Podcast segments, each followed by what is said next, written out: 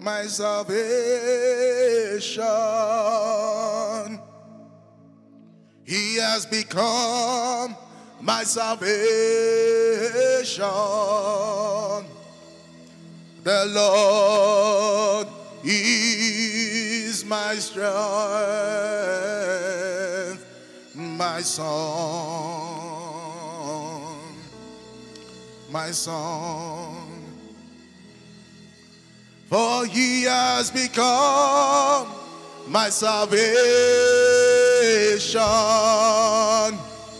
He has become my salvation. The Lord is my strength and my song. My song. Someone say, He's my song. Oh, He's my song. He's my song. He's my song. Someone sing it. He's my song. He's my song. He's my song. He's my song. Amen. By the special grace of God um, and by the tender mercies of His strength, I have been blessed and privileged to share the word of God today. Um, and it's titled Self Control. And by God's grace, our pastor is not here. Don't worry, the person sitting down there is not pastor. He just looks like him. Because when you are a son of the pastor, you look like him. our pastor is good is worshiping um, in Lynchburg today. Um, he's doing the work of the Lord. So the fact that we don't see him here, let's know that he is doing the work of the Lord. So after the ministry, after the ministration, after the service, please don't hesitate to reach out to him. Let him know how much you miss him, how much you love him, you know, and um, just continue to extend that uh, hand of mercy and grace to him in support of the work that he is doing unto the Lord. Amen. I'd like to honor the ministry leaders. God bless you, sirs. God bless you, Mars. I'd like to honor the fathers, the mothers, our grandmothers. God bless you for your presence here. And turn to your neighbor, I see the glory of God upon your life. I see the hand of the Lord upon your life. The Lord has upheld you to this point. You see, it is because of the mercies of the Lord that you are here. Now you have to acknowledge what Christ has done upon the cross. When he went there, it was for this very reason, for this very moment, that we might experience fellowship with the Father.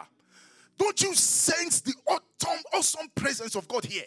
Don't you sense that the Lord is with you? That is why he was called Emmanuel, God with us. He will be called Everlasting Father. Turn to someone and say, The Lord is my everlasting Father. The Lord is my everlasting Father. He had me in mind when he went to the cross. For this very reason, that I might be born again, that I might live the life of Christ. Someone shout hallelujah. Uh, our brother last week had um, begun to teach on self control. And his topic was the evidence of self control. Now, it's, in, it's important that we understand that this particular topic was before everything that went on this past week. Amen? Self control. See how the Lord orders the steps of the righteous. Amen. It, you know, it's a beautiful thing when you recognize that the Lord is the one that leads his people. The Lord grants us the words that are light to our feet and lamp to our path. It's very prophetic that the very topic that we are speaking of is what is ex- ex- eh, no exceedingly important in this time and in this season. Someone turn to your neighbor and say, self control is important. And it's extremely vital that we recognize that last week, there were a couple of things that our brother shared that were very, very, I thought, humbling. Very humbling. Because in his message, he said, when you neglect self control, you prolong your spiritual journey, you prolong that spiritual maturity. He said, without self control, you can never be a true leader or disciple. Without self control, you can't be a true leader or disciple. And he even went further to say, ministry requires self control.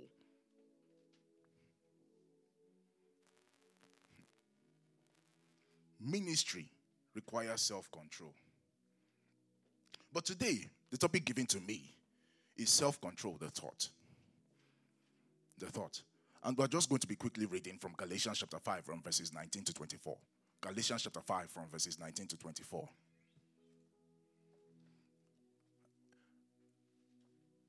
And we'll be reading together. It says, Now the works of the flesh are obvious sexual immorality, moral impurity, promiscuity, idolatry, sorcery, hatred, strife, jealousy, outbursts of anger, selfish ambitions, dissensions, factions, envy, drunkenness, carousing, and anything similar about which I tell you in advance, as I told you before, that those who practice such things will not inherit the kingdom of God.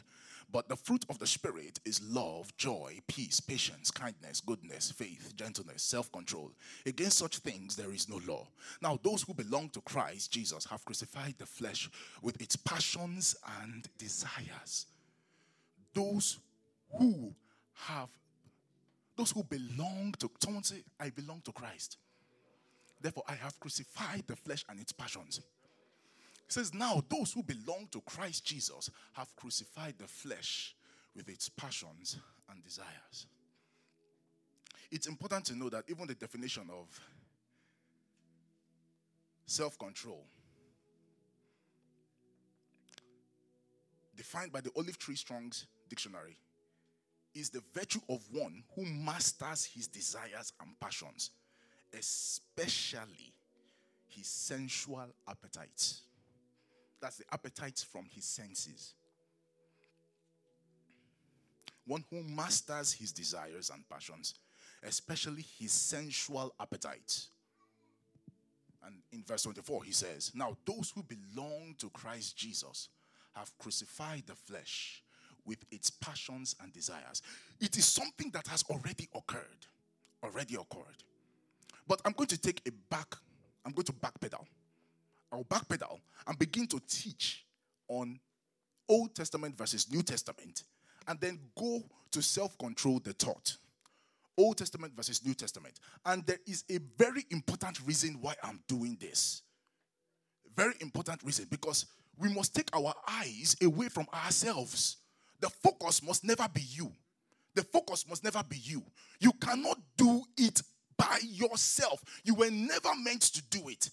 See, he said, I have crucified, Galatians 2, verse 20. I have crucified myself. It is no longer I that live, but Christ that lives through me. And the life that I live, I live by the faith of the one who died for me and gave himself for me. So it is not you, it is the life of God. So no matter what we tell you to do, as long as you look at yourself, you will fail. The moment you say, I can do this on my own, you will fail because that was what the law was. The law told you to look at yourself and your ability. And so they kept trying. They kept saying, We can do this by ourselves. And what it birthed out of that, that, that, that, that confession was that they became hypocrites. They began to compare themselves and they began to look at themselves and began to say, uh, Look at him. He's not obeying this, this, this, this. But meanwhile, when the curtains are drawn in the secret of the secret, they are doing the exact same thing. They are pointing fingers at um, about other people.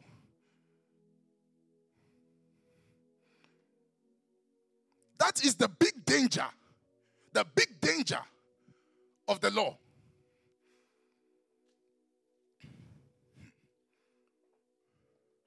What is what are the differences between the Old Testament and the New Testament? The Old Testament was based on the law of Moses and was ratified by the blood of bulls and goats. The Old Testament was based on the law of Moses and was ratified by the blood of bulls and goats. The New Testament is the promise of God fulfilled in Christ. The promise of God fulfilled in Christ. The Old Testament was promises given. He made lots of promises. But the New Testament is promises fulfilled. So when you read in the Old Testament, I will. When you see God saying, I will do this, I will do this, I will do that, He was all fulfilled when Christ was raised from the dead. So he's not going to, he has already done it in Christ Jesus. Now, there are some things that are going to come forth at the revelation of Christ at the end of the age. But there are specific promises of God being in his people, of God empowering his people, of God dwelling in his people that have already been fulfilled in Christ Jesus. It is a present day reality. Someone shout, God lives in me now. God dwells in me now because he has given me the fullness of his spirit. He has given me the complete nature of his presence. Hmm.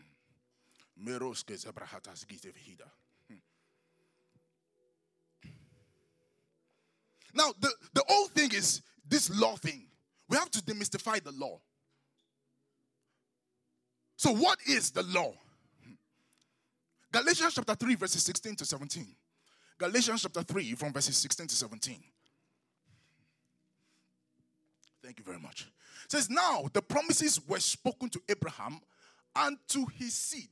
It does not say unto seeds as though referring to many, but to your seed, referring to one who is who? Christ.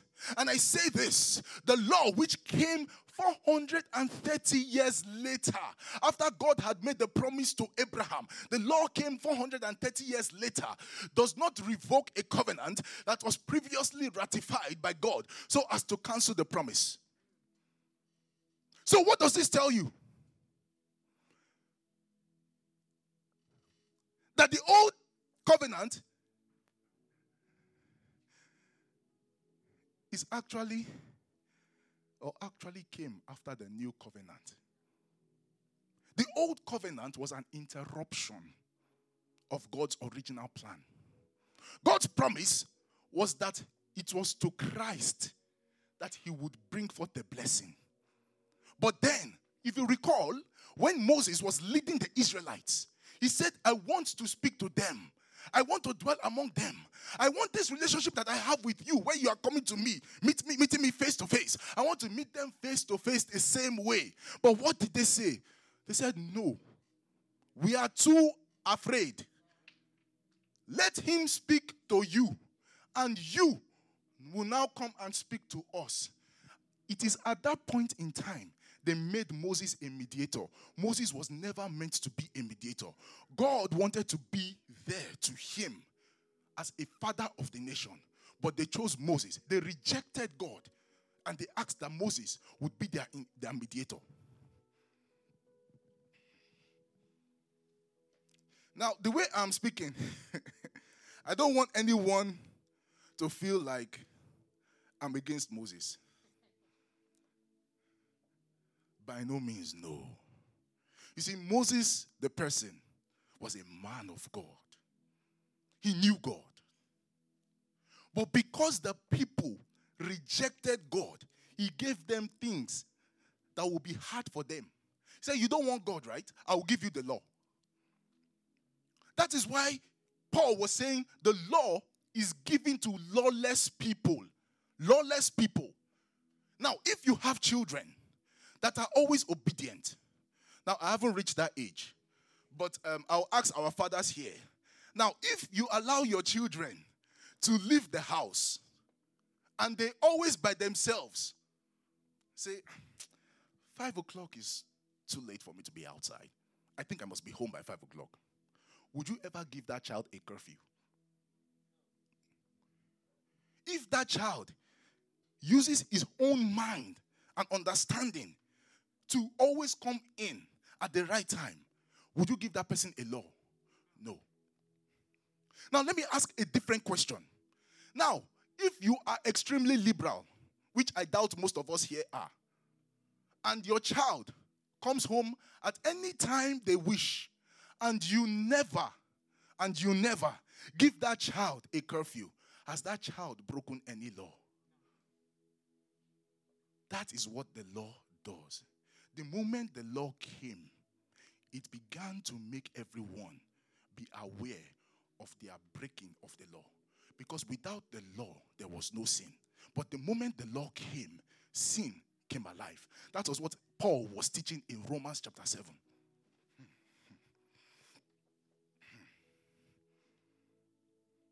So the law was an interruption to God's promise to Abraham and his seed.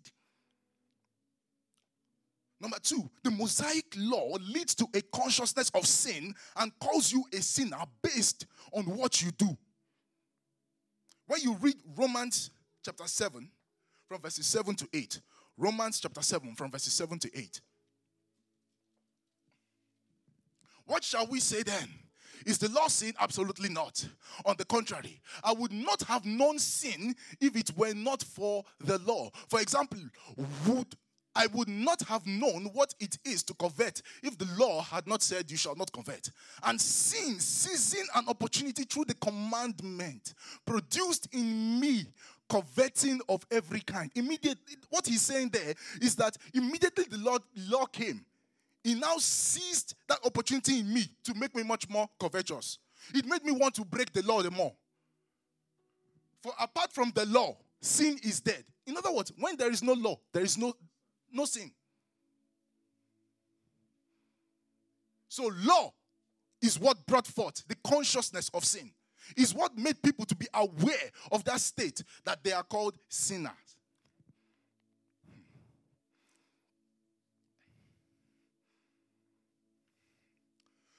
So that's why you notice that in this world, they say you are what you do.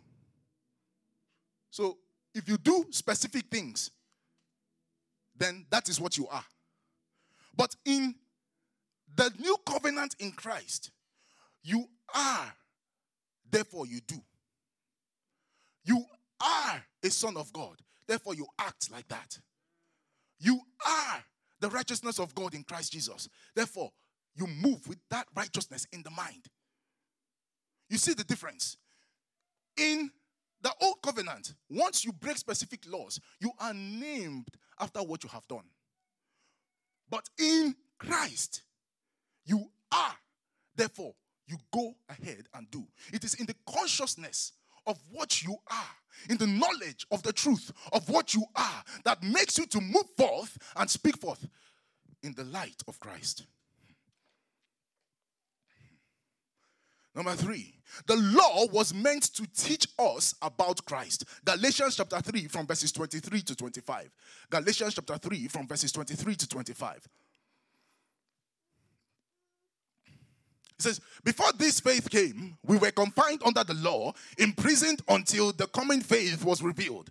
The law then was our guardian until Christ, so that we could be justified by faith. But since that faith has come, we are no longer under a guardian. So the law was a tutor. The law was bringing us to Christ. It was saying, Come, these things that you are doing, these sacrifices that you are taking to the altar, they are speaking of a person to come. So Moses was using those things things to say, There is someone coming. Don't look at me when that person comes. The things that I'm teaching you is to point you to him. That is why the book of Hebrews says that when Moses was teaching, he said that there is someone who is going to come, that even as I was sent to you by God, God is going to bring that person. When he comes and he speaks, you must listen to him. And so the tabernacle and all the utensils, the bread of the presence was speaking of Christ. The Ark of the Covenant was speaking of Christ.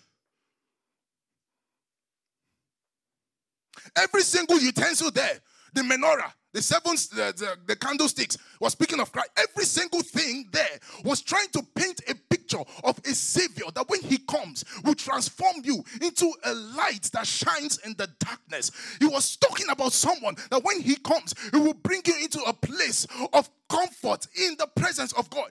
He said that the joy that I give you, it is not the type of joy that this earth gives. It is a joy everlasting, everlasting, full of glory. The peace that I give you, it is not the type of peace that this world gives. It is the type of peace that never ends, that rushes from within. It is not what um, um, um, um, I'm censored.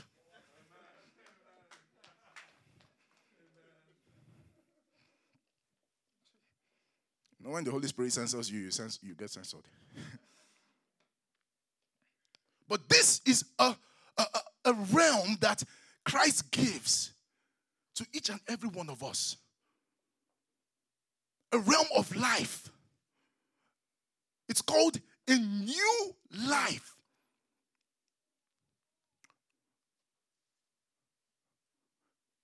Zoe, the God kind of life. So everything within the law was pointing to him, was pointing to Christ Jesus. Now, before I move forward, the law given by Moses is not the same as the Ten Commandments. Now, the Mosaic law contained the Ten Commandments. He built on the Ten Commandments. But the Ten Commandments are God's holy law. So there, there has to be that distinction. That is why when Jesus came, they asked him, he asked, what okay the man asked what shall i do to inherit the law to inherit everlasting life? And then jesus asked him obey the 10 commandments. You shall not steal. You shall not murder. He said come i have done this from my birth I have done this from my birth. So Jesus also taught the Ten Commandments. So it is very important and very vital to recognize that the Ten Commandments are God's holy law. And they must be distinct from the laws of Moses.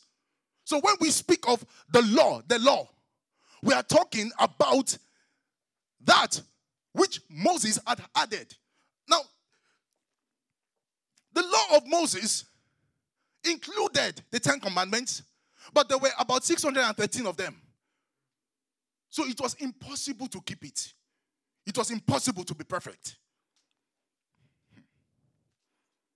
That is why the psalmist will say in Psalm 19, from verses 7 to 11, Psalm 19, from verses 7 to 11, the law of the Lord is perfect, converting the soul. The testimony of the Lord is sure, making wise the simple. The statutes of the law are right, rejoicing the heart. The commandment of the Lord is pure, enlightening the eyes. The fear of the Lord is clean, enduring forever. The judgments of the Lord are true and righteous altogether.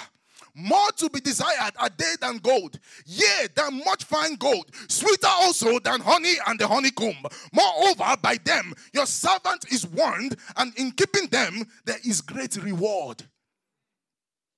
So the law of the Lord is perfect. The law of the Lord is true. The law of the Lord is right. It is better than fine gold.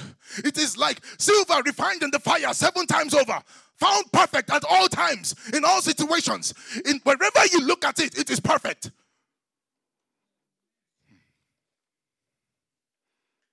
But the difference is this the law of the Lord, which is the Ten Commandments, were engraved in stone, which symbolized the eternal nature of the commandments. Eternal nature of the commandments. But you notice that those two tablets of stone were placed in the ark of God. Whereas the law of Moses was just placed by the side. Now, that is very significant because we realize now that the laws of God are now written in the hearts and minds of you and I. Jeremiah chapter 31, verse 33.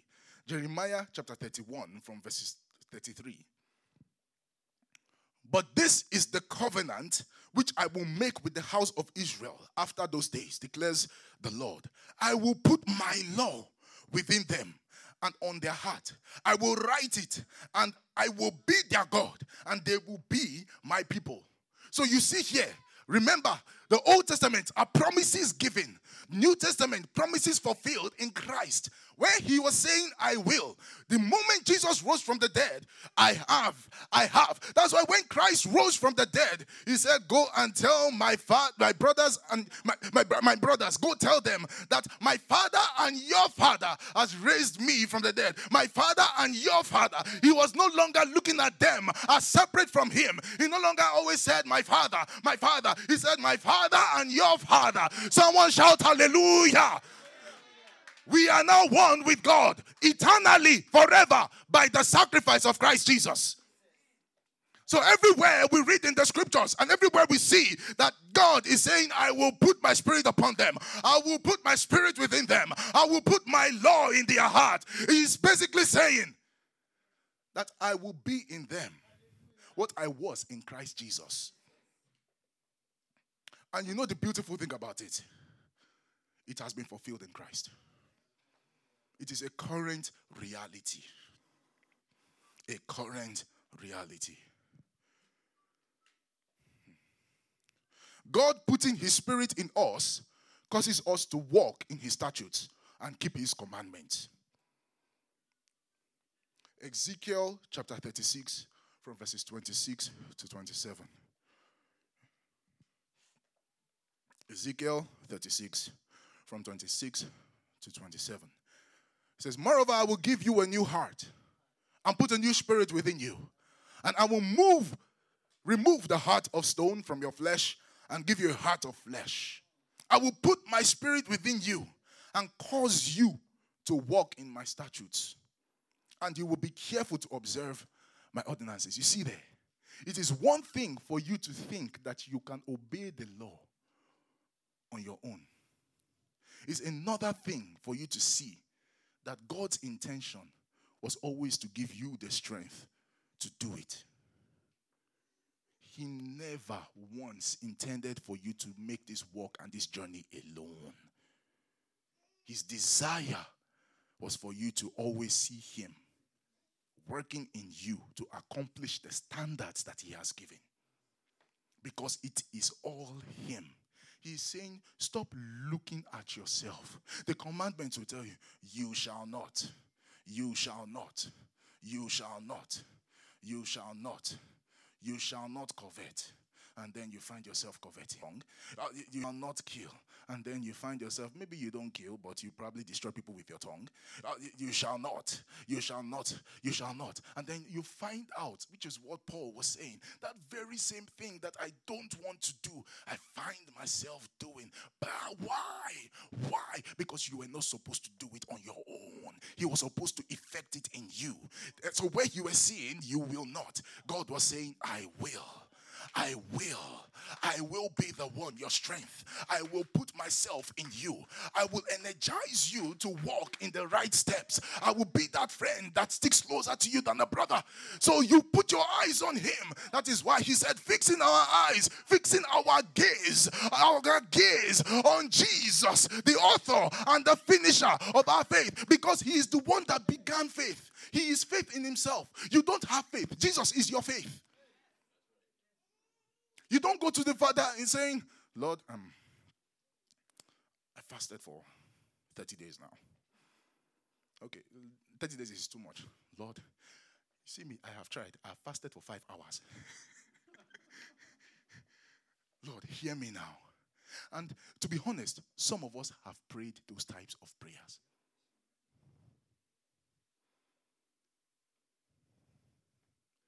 You say, God, before we did this thing, I promised you that if I come to church for three Sundays in a row, you must do something. Lord, what is happening? This is my fourth Sunday. What is happening? And, you know, I've heard I, have heard people very close to me, and this is not to make fun of a very serious situation because the situations most people come before the Father with are very serious to them. So it's not to make light of those situations because there are people going through very, very serious issues. So this is not to make light of it. But we have to speak the truth. You don't look at yourself, you don't bring your works to the Father. Remember, Moses was always teaching about Christ. So every time they went into the place of worship, they took the blood. The life of a man is in his blood. They took the blood and they began to sprinkle it on every single every single equipment, every single thing. Every single thing. It, within the tabernacle, that's what they were sprinkling. In other words, they were taking Christ into the place of worship. You don't bring anything but Christ into the place of worship. You only take Christ because that is the only thing that is of worth. You take Christ to the Father you go in his name. That's why he says, Come with boldness into his presence. You go with Christ. And that's what gives us boldness. That's what gives us assurance. It is Christ himself. Nothing, not your gold wristwatch, not your bank account, not your. Please, whatever, whatever is important to you, not that. You only take Christ because he's the only true possession. He is the champion of eternity, the light of the world. The moment he came, says this world that has been in darkness has seen a great light. Ha! A great light, Christ Jesus.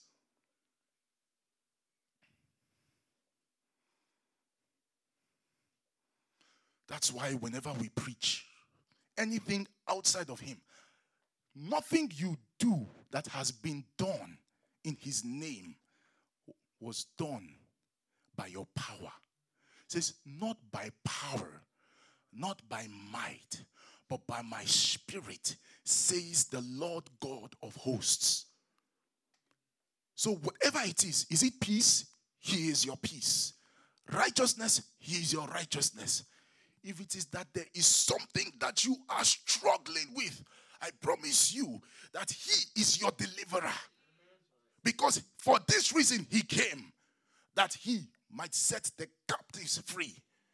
He said that when He delivers a person, that person is totally delivered. Totally delivered.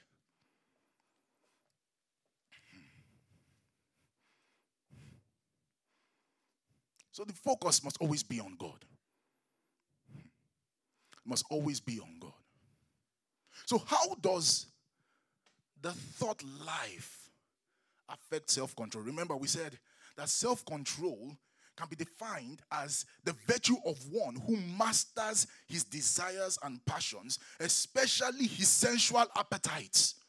And remember that the scripture has said that those who are of Christ, those who belong to Christ have crucified the flesh.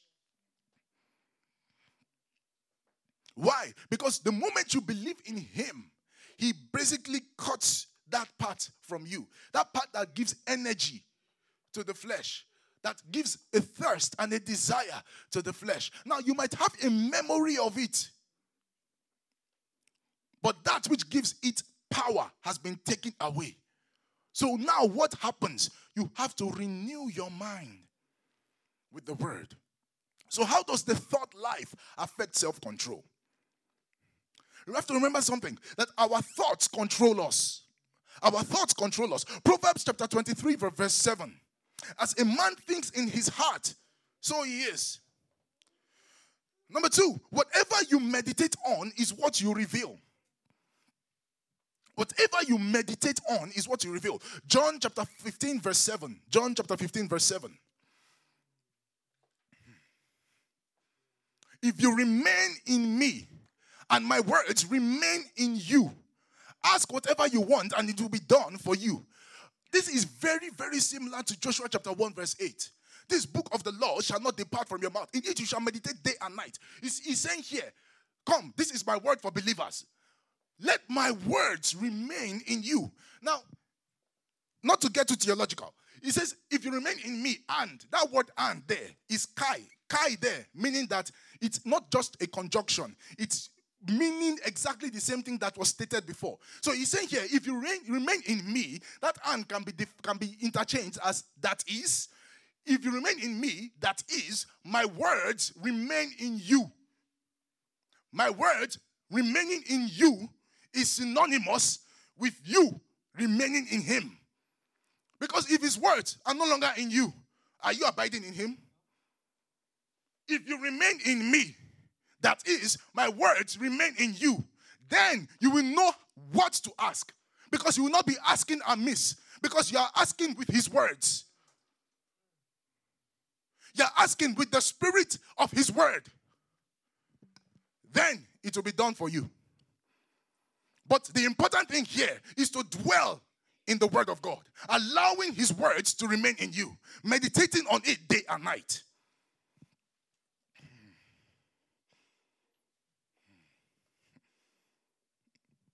Peter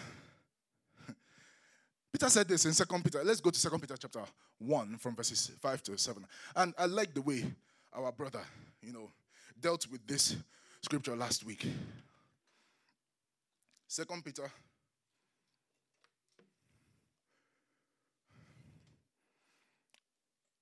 chapter 1 from verses 5 to 7. It says, For this very reason, make every effort to supplement your faith with goodness, goodness with knowledge, knowledge with self control, self control with endurance, endurance with godliness, godliness with brotherly affection, and brotherly affection with love. So you see here that he's saying, add. So once you start with faith, add goodness to your faith. Let there be a progression. Then add knowledge. It's like you're seeing a building block. He's saying, let goodness come on your faith. Let it be seen. Then let knowledge come on that goodness. Let it be seen. Then let self control come on that knowledge. You see, so what he's saying there is without one, the other cannot stand. So self control stands on knowledge. Self control stands on knowledge. And so he's saying that you should add self control to knowledge. And if you don't have the right knowledge, if you don't have the right thoughts, it will be very hard for you to exemplify self control. Now, this knowledge here, he was just talking about the true facts of God. True facts of God. But then when you read um, later on, if you go, if you if you read um, verse 8 and 9, he says, For if these qualities are yours and are increasing, they will keep you from being useless or unfruitful in the knowledge of our Lord Jesus Christ, which our brother spoke about last week. He talks about, one talks about just knowledge of facts, but this talks about the perfect knowledge, the perfect, correct knowledge of God. Two different Greek words used to ex- explain the same word, which might make you miss the meaning in which he was saying here. So you need knowledge for self control. But when you are building on on, on, on, on faith and on, on, on, on goodness and on, on, on, on, on knowledge and then self control. You are basically building the perfect knowledge, the perfect, true, precise knowledge of God. You, you begin to exemplify it in your relationships.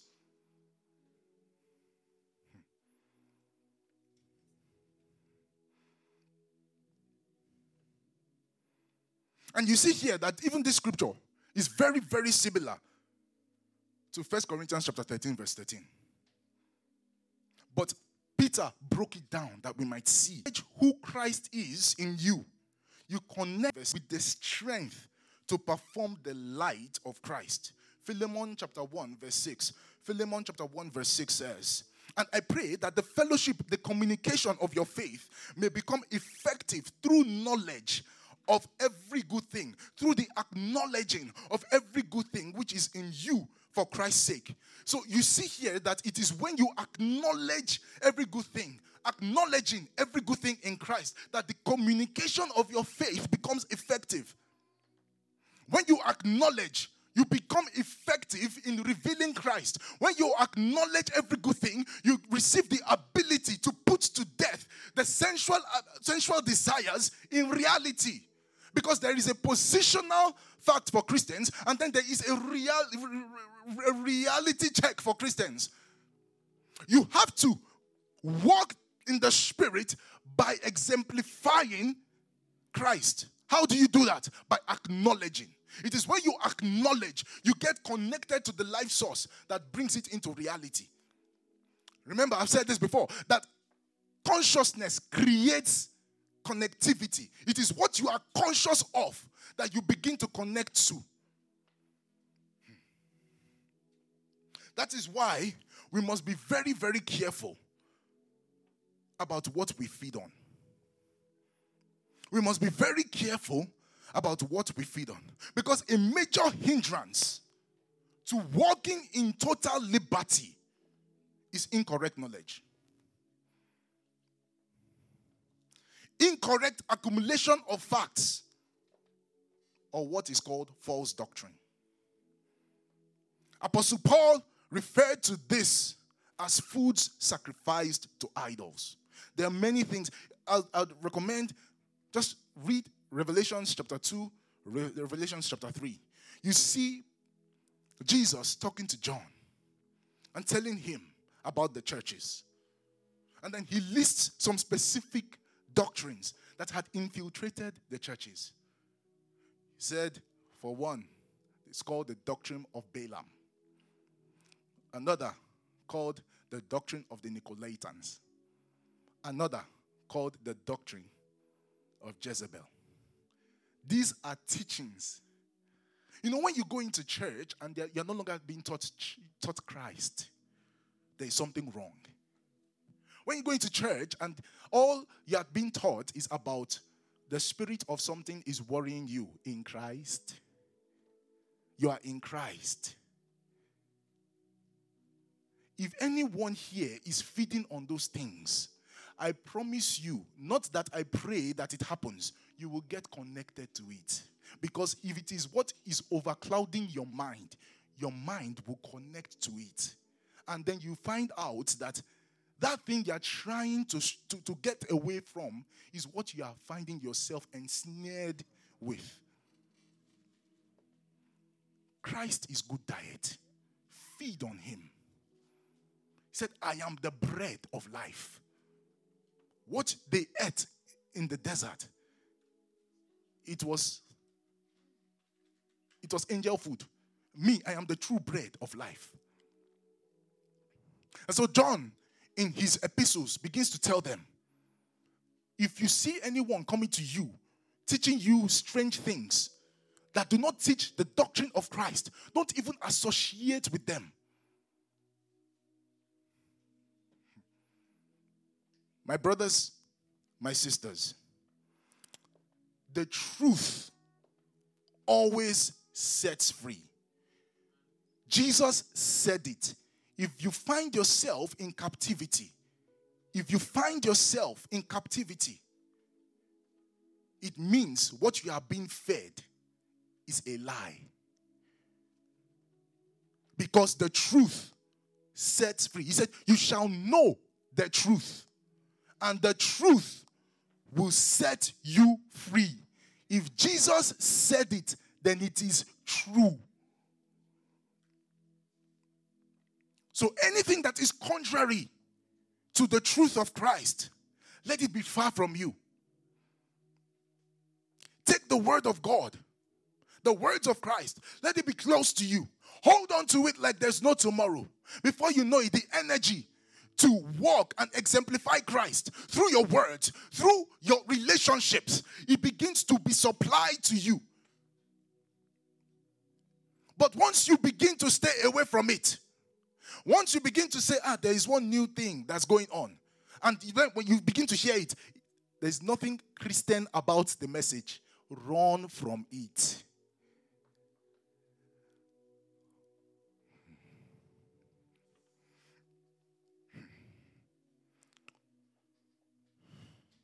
Second Timothy chapter 1, verse 7 says this. We don't have the spirit of fear, but of power and of love and of self-control.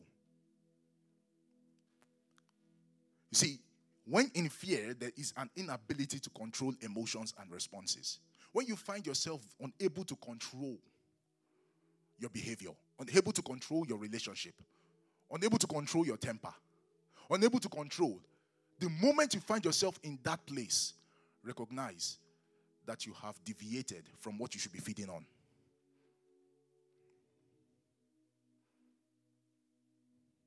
Why? Because we have the spirit of power, of love, of self control, of a sound mind.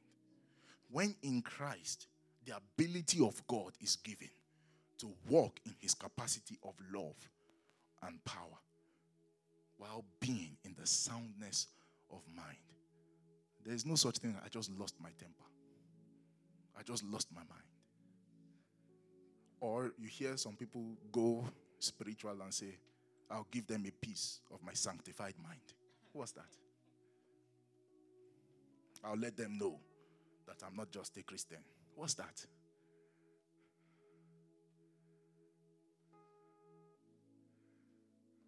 Now, there is being firm. We have to be firm, but we don't lose our mind. We have the mind of Christ. We walk forth in soundness, but it is a reality, a truth. You are that person that has that spirit of power. You are that person that is possessed by Christ. You are his possession. It says, I will be their God and they will be my people. So we are his glorious inheritance. He says he's glorious, the riches of his glorious inheritance in the sense. So when God sees you, he says, Glory. That is my glory. He says, ah, That is my glory. That is my glory.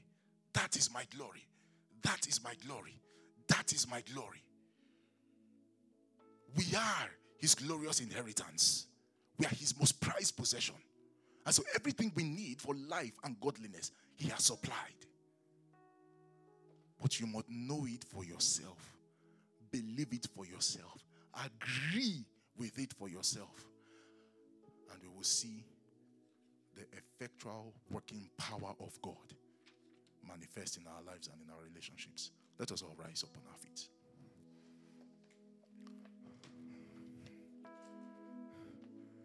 I am the Lord